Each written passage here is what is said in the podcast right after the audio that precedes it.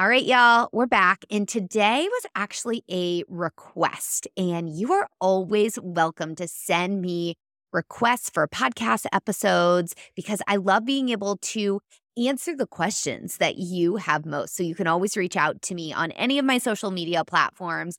I would say I'm most active in my DMs on Instagram. So it's the period dr period Tay and come over there. Let me know what you want to learn about. So, what the request was is I am going through the diagnosis process with my child right now.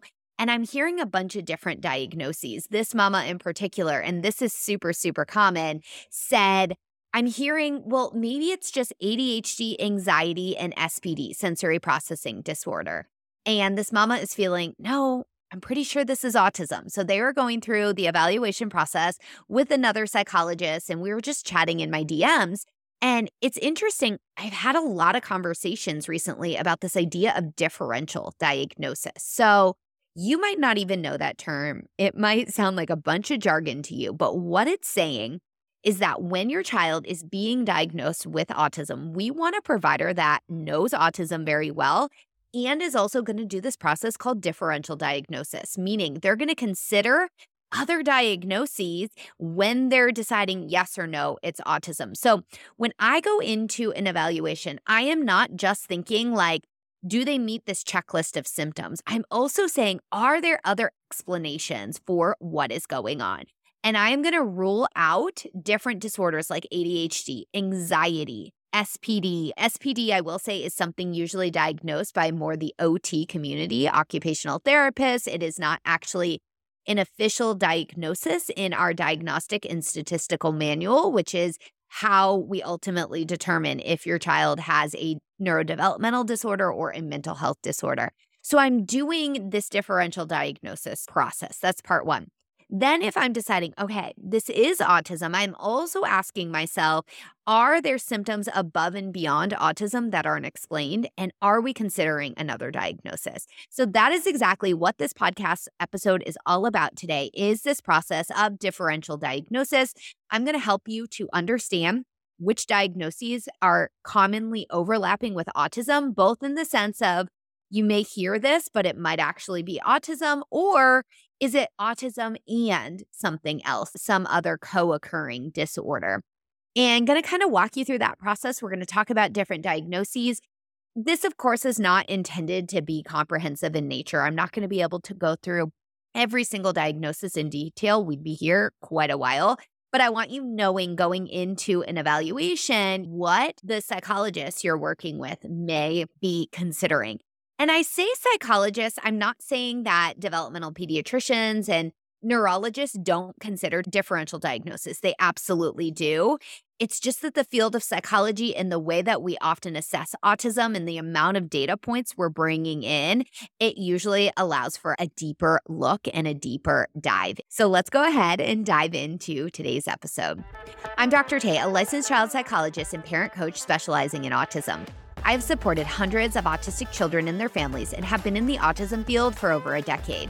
I'm the host of Evolve, the podcast where we have real conversations that are designed for autism parents just like you. Each week, we will discuss topics that directly impact your life. From providing psychoeducation about autism and neurodiversity to talking about your personal growth, well being, and evolution as a parent, we dive into it all. Just keep in mind nothing shared on this podcast is clinical advice, and you should consult with a medical or mental health provider if you need support. Now, let's get to talking about is it autism or is it something else? So, first off, at the top of the episode, I want to tell you what other disorders are commonly popping up in the autism evaluation process. So, I would say most commonly is ADHD, of saying, okay, is this a child with ADHD or is this autism or is it both? Another really common one is anxiety, especially for girls. And I promise an episode is coming soon where we really dive into how autism manifests in girls. But commonly we see this in girls, and this can lead to misdiagnosis of someone thinking, okay, it's just anxiety, when in fact, the underlying nature of the symptoms might be better explained by autism. Another one that is very, very common are more behavioral disorders. So things like Oppositional defiant disorder comes up a lot, or something like intermittent explosive disorder. Another one, especially in older kids, that's been coming up more that I'd lump under this is called DMDD, disruptive mood dysregulation disorder. It's basically saying your child is emotionally dysregulated. And then we also have SPD. I mentioned that at the top of the episode, sensory processing disorder. That is not something that a psychologist is going to typically diagnose, but we are looking at differential diagnosis in terms of that. And then I'll briefly touch on depression and bipolar disorder. I want you to consider this lens. I am a child psychologist and I primarily work with kids 12 and younger. I have worked with teens in the past. It's just not something I currently do. And I really specialize in the youngest of children. So, other overlapping things that can pop up are personality disorders and schizophrenia. And this absolutely is an important differential, but we're not going to talk about it today because those are usually things that emerge in late teens and into young adulthood. And with autism, by definition, we need that early childhood period where we're seeing symptoms. That's literally written into the diagnostic criteria. And with personality disorders and schizophrenia, you're not going to usually see that early childhood evidence of those disorders, but these things can co occur. So I just wanted to say that, but we're not going to actually dive into those differentials today since they're usually coming up later in development. Okay, let's start off by ADHD. So, attention deficit hyperactivity disorder. I hear people get confused between ADD and ADHD. Just so you know, now it is all lumped into one category. And you're either saying they have ADHD inattentive presentation or ADHD hyperactivity impulsivity presentation, or they can have a combined presentation where they have enough symptoms to meet both the inattention and the hyperactivity impulsivity.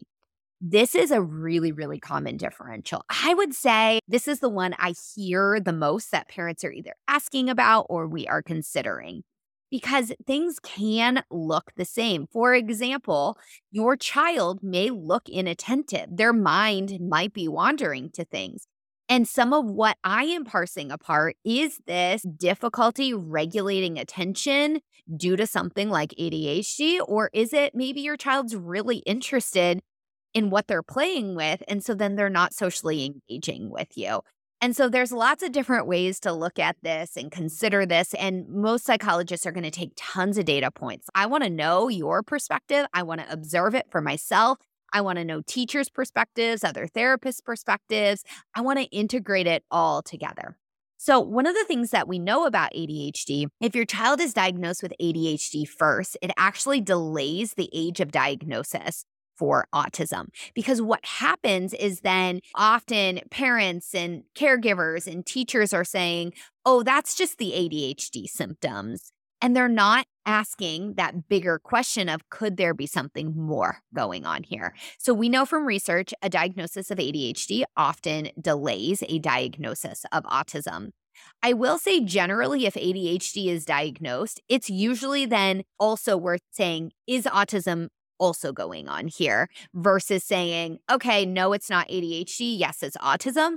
Although I've had many cases like that. I was going to say, especially the inattentive presentation, but even things like hyperactivity, impulsivity, it could be things like not understanding the social nuances and social rules that are leading to impulsivity or stimming behavior. That can look like hyperactive behavior. So the question still does become is this ADHD? Is it autism or is it both? And that is really the lens we're going in with it. Now, in terms of that overlap of ADHD and autism is actually fascinating. The DSM-4, which was our previous version of how we diagnosed kids with neurodevelopmental disorders and mental health disorders, adults as well, but it wouldn't even allow for both of those to be diagnosed simultaneously. With the DSM-5, they said yes, that can be diagnosed. And I will say, if you don't go through this process of differential diagnosis and really understanding the functions of the behavior and why these symptoms exist, it can be easy to be like, oh, okay, it's definitely ADHD in addition to autism. There's a lot of overlap that happens there. And so, what we have to ask ourselves as providers is if we determine, yes, it's autism, are these symptoms of ADHD above and beyond what we know exists in autism. And one complicated aspect of this is both autism and ADHD have what are called executive functioning difficulties, where this could be things like cognitive flexibility, easily being able to move from one task to the next. Or it could be things like working memory, being able to hold things in memory and manipulate the information. So, executive functioning, it's how your brain works. It's basically all the different functions that are housed in your brain. And we know that there's deficits associated with both ADHD and autism. So, that is kind of one of the biggest pieces that are often coming up. Or I also will hear, okay, well, we wonder about ADHD. And again, we're still going through that same process, regardless if that ADHD diagnosis already exists or not. Now, with young kids, here's the thing at the earliest, we'll diagnose ADHD is age four. Well, we know we can diagnose autism much earlier than that. And so, if I'm assessing a two or three year old, ADHD is not usually coming into the picture. Although there have been some very hyperactive and impulsive kids to the point that it is dangerous that I have actually diagnosed ADHD. So it's not saying you can never diagnose before age four, but it's really hard because just of typical development and what we expect. So ADHD isn't always coming into the picture if we're doing really early diagnosis. And even so, some providers don't really like diagnosing it until like age six once they're in school and have had time to adjust. That one will probably take the longest. Real quick, just a brief interruption because I want you to know you don't have to navigate this journey alone. If you're in a place where you have concerns about your child's development, you've been on the search for a therapist that provides evidence based neurodiversity affirming care, or you're needing more support as a parent, the whole family approach may be a good fit for you. Autism doesn't just impact your child's life, so you deserve care that works for your child and your whole family. Head to the link in the show notes to schedule a complimentary call where we can chat about your unique circumstances. We can help you decide if Dr. Tay Concierge Clinical Care would be a good fit for your family, and if not, we will provide you resources for your next best steps. Know you are supported here, and we cannot wait to chat. So head to the show notes to schedule your free consult call today. Let's talk about the next one, which is anxiety. So, Anxiety is a huge umbrella term. It could mean things like what we call generalized anxiety disorder, a lot of worry. It could be something like OCD, obsessive compulsive disorder, which has a huge overlap with autism of wanting things a certain way or, you know, getting really stuck on something where you're obsessing about it. Additionally, it could be things like social anxiety, a fear of being judged or misperceived and wanting to avoid social situations as a result of that. So there's so many different anxiety disorders that we're factoring in here. And for example, with GAD, generalized anxiety disorder, we could see a kid who is very perseverative, meaning they get stuck on something. Is that because they have chronic worry that's associated with GAD? Or is it a hyperfixation potentially with autism? And so that's a question we're asking. Additionally, OCD, like I said, routines and rituals, that can look like a compulsion. And with autism, we know that there's difficulties with change and transition and wanting to have predictability. And so, again, those have different functions. With OCD, what we're usually seeing is that the compulsions are done in a way to reduce the obsessions or the worries. The compulsions temporarily help to reduce anxiety, but then we see it come back up. You absolutely can have both of these. That's the thing to keep in mind here. And like social anxiety, is the motivation not to want to interact with peers because your child's so afraid of doing something wrong, being made fun of, judged, these situations are just so anxiety provoking that they want to avoid them? Or is there this element where there's not an interest to be in that? Your child is perfectly content staying home and reading books, for example.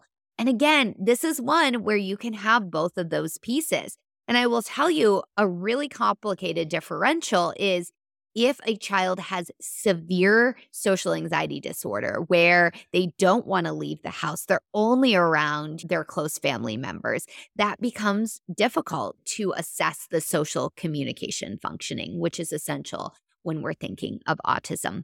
So, like I mentioned at the top of the episode, is we often see girls with higher levels of anxiety, but some of these quote unquote anxieties might not be true anxieties. They just might be interests. And in our neurotypical world, are being misperceived as worry. And so this is something we're often trying to differentiate. So with a verbal child, I'm going to do a lot of interviewing with the child themselves to understand more about how their brain is thinking.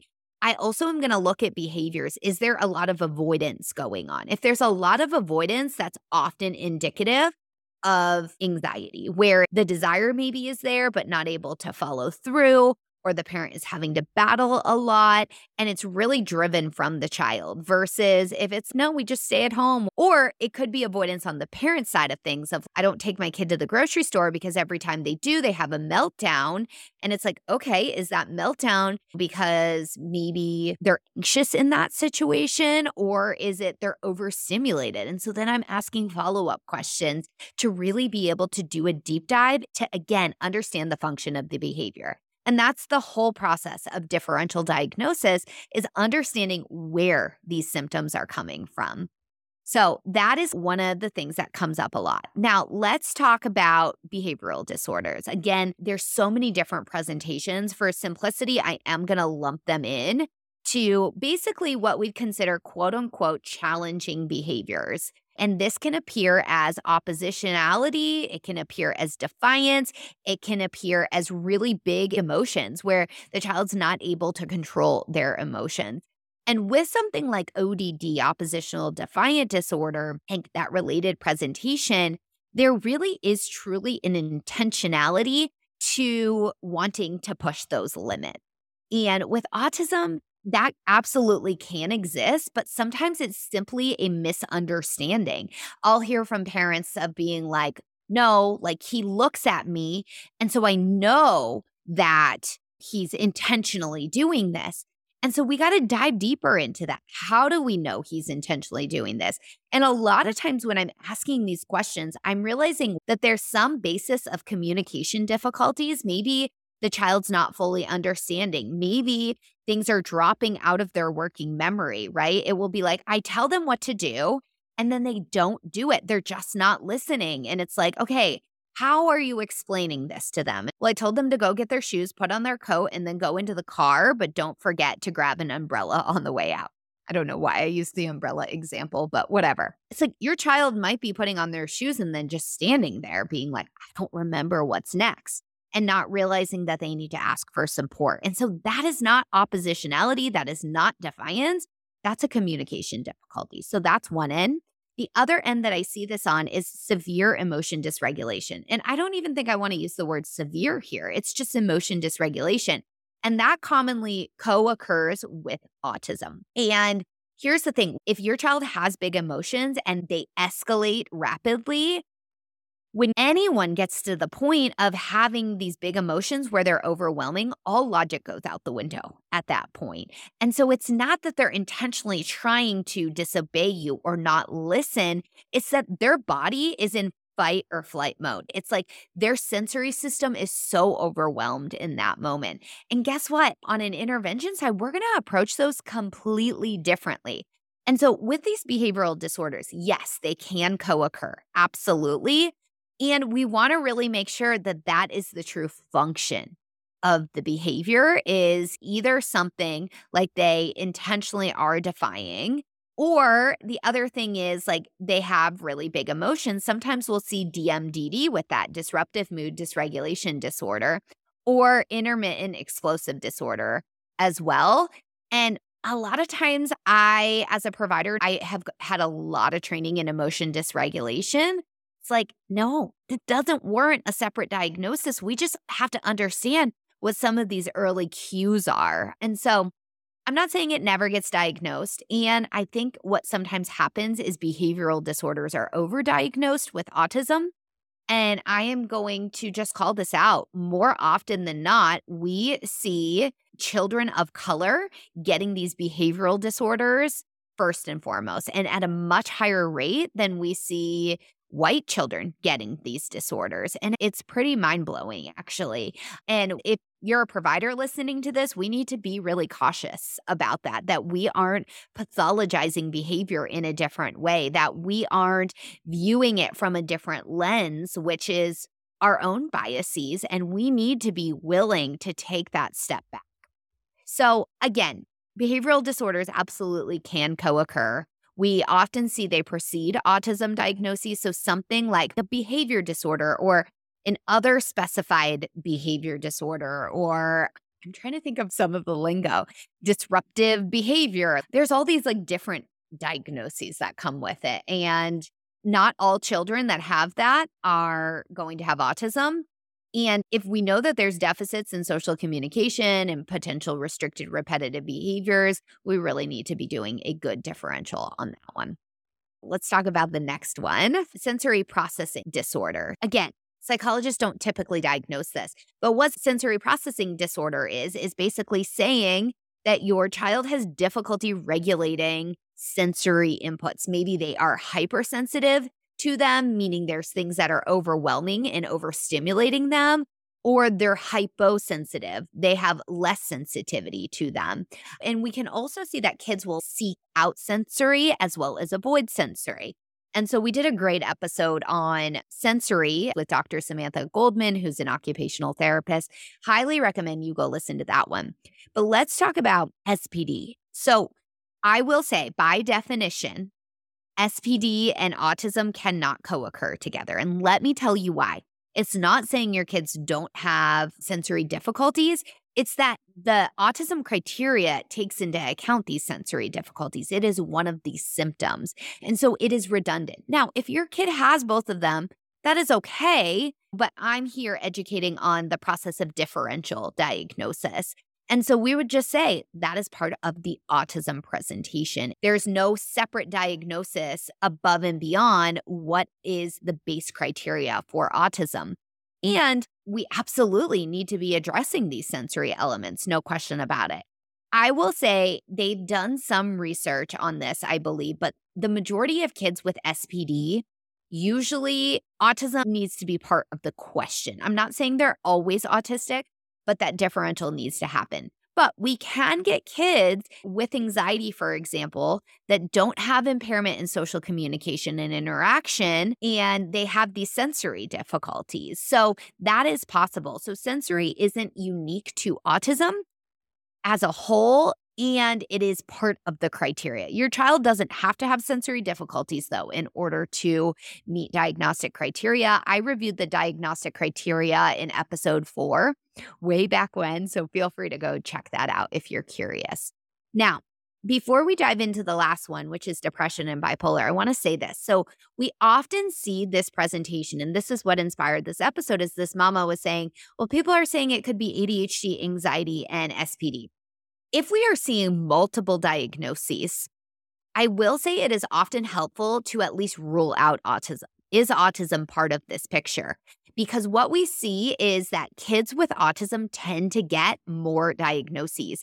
And what's really interesting from a psychiatry standpoint, polypharmacy occurs with autistic kids more than the general population of kids that are presenting to psychiatry. I wish I remembered this stat. It's funny, I used to write it in research papers all the time. I want to say it's something like seven to 10 times more likely to have polypharmacy. That, that might be overestimated, but it's many, many times greater than what we see in non autistic children presenting to psychiatry. And what this idea of polypharmacy is, is that more meds just keep getting added on. And a lot of times that can be because we're not really taking a step back and saying, what's going on here? Process of differential diagnosis, where the symptoms are being responded to and not understanding this whole picture. So I will say if your child is getting multiple diagnoses, I would take a step back and be like, could autism be part of this? Should I have an evaluation specifically with this in mind? The last one that I want to talk on, and this one doesn't come up as often, especially in early childhood and elementary age children, but it can, is depression and bipolar disorder. So, your kid could have depression and it could be autism. And some of this is this interesting cyclical nature. For example, if your child is undiagnosed as autistic and it hasn't been identified yet, and there is this awareness that they don't fit in, that can lead to depression. So we actually see higher rates of anxiety and depression in autistic children because especially when they have a average to above average IQ, because they're understanding what's going on in their environment and they understand that maybe they're not fitting in maybe they're different than their peers which this is one of the reasons i strongly encourage parents to talk about autism in their family and not avoid the topic because your kids are likely picking up on it so depression can be really common also bipolar so bipolar is interesting because what can happen is if you have an autistic child who has emotion dysregulation, their mood can seem really labile. And what that means is it fluctuates often. And so sometimes then it's like, oh, this is bipolar. And I will say commonly we see more diagnoses of bipolar in the psychiatry field because in order to prescribe a medication, they have to diagnose a disorder that supports that medication, usually for insurance purposes. So sometimes it's just this misunderstanding of emotion dysregulation in autism. Of course, these things can co occur. I would say the co occurrence of bipolar and autism is pretty small. It's not super, super common. So, that is an overview. I want to read real quick some stats for you because I just want to contextualize all of this of like how often are these things co occurring. I think that can be interesting to think about. So, this was a study by Dr. Lay out of the University of Toronto. They did what is called a systematic review and meta analysis. So, what that means is they take tons and tons of studies that were done across many, many years. And this meta analysis, what it does is it synthesizes all of the information. So, initially, they were looking at 9,515 unique studies. And then they have certain qualifications they're looking at. So 420 contribute to this. And so ultimately, then they do this full review of 420. They have additional criteria. And the data then was based on 83 studies. So out of 83 studies, what they found is that ADHD occurred in about 33% of autistic children. So co occurring with autism. Anxiety disorders were 23%. They also found sleep disorders, uh, which I didn't touch on here. Sleep wake disorders are 13%, depressive disorders 12%, OCD 10%. So technically, OCD and anxiety, they pulled the OCD criteria out of the anxiety section of the DSM. I lumped them together here because they often go hand in hand. And then disruptive impulse control conduct disorders. That's that behavioral profile, 10% schizophrenia spectrum disorders 5%, bipolar disorders 5%. So that gives you a general understanding. So what we're seeing is that what co-occurs most frequently is ADHD and anxiety. And that's exactly what we often see presenting clinically too and we're asking ourselves as clinicians, is it this or this or is it both? And what we see is there is a high overlap. If we think about it, what we know is that a lot of autistic children have co occurring disorders. And so, this is something, again, just to kind of recap this episode, is finding a provider that first and foremost is thinking of all these different diagnoses when they're saying yes or no to autism, and then are mm-hmm. taking it a step further and saying, are there additional diagnoses? The additional diagnoses don't always happen, though, in the early childhood period just because of when they naturally develop. So, if your child was diagnosed young and then you're starting to see additional challenges pop up, sometimes this is the case where it can be helpful to get another diagnostic evaluation done. At that point, they're not saying yes or no, is this autism? But they're saying, okay, we know it's autism. Are there co occurring disorders with this as well? All right, y'all, that is a wrap for this week's episode. I hope that was helpful. I know this is something I'm talking with a lot of parents about. You might be curious as well heading into your evaluation, or again, if your child is already diagnosed, as new things pop up, you might be going, hey, should we be doing further testing? And as always, I say to trust your gut and trust your instinct and don't be afraid to advocate for this. The other thing that I want to remind you of is if you get a result and you don't agree with it, it is absolutely your right as a parent to be able to get a second opinion. So, all right, thank you so much for listening, and I will be back next week. If you find yourself listening to these episodes and finding value, come join the Evolve Facebook group. Each week I record podcast episodes live in that community and host a Q&A after each episode. You get access to engage with me, plus you can connect with other like-minded autism parents. It is a community designed for you to feel seen, heard, and supported as a parent of an autistic child and introduces you to my whole family approach. The group is linked in the show notes. I will be back next week with another real conversation about all things autism and your family life. Be sure to hit the plus or follow button in the podcast platform that you are listening to right now.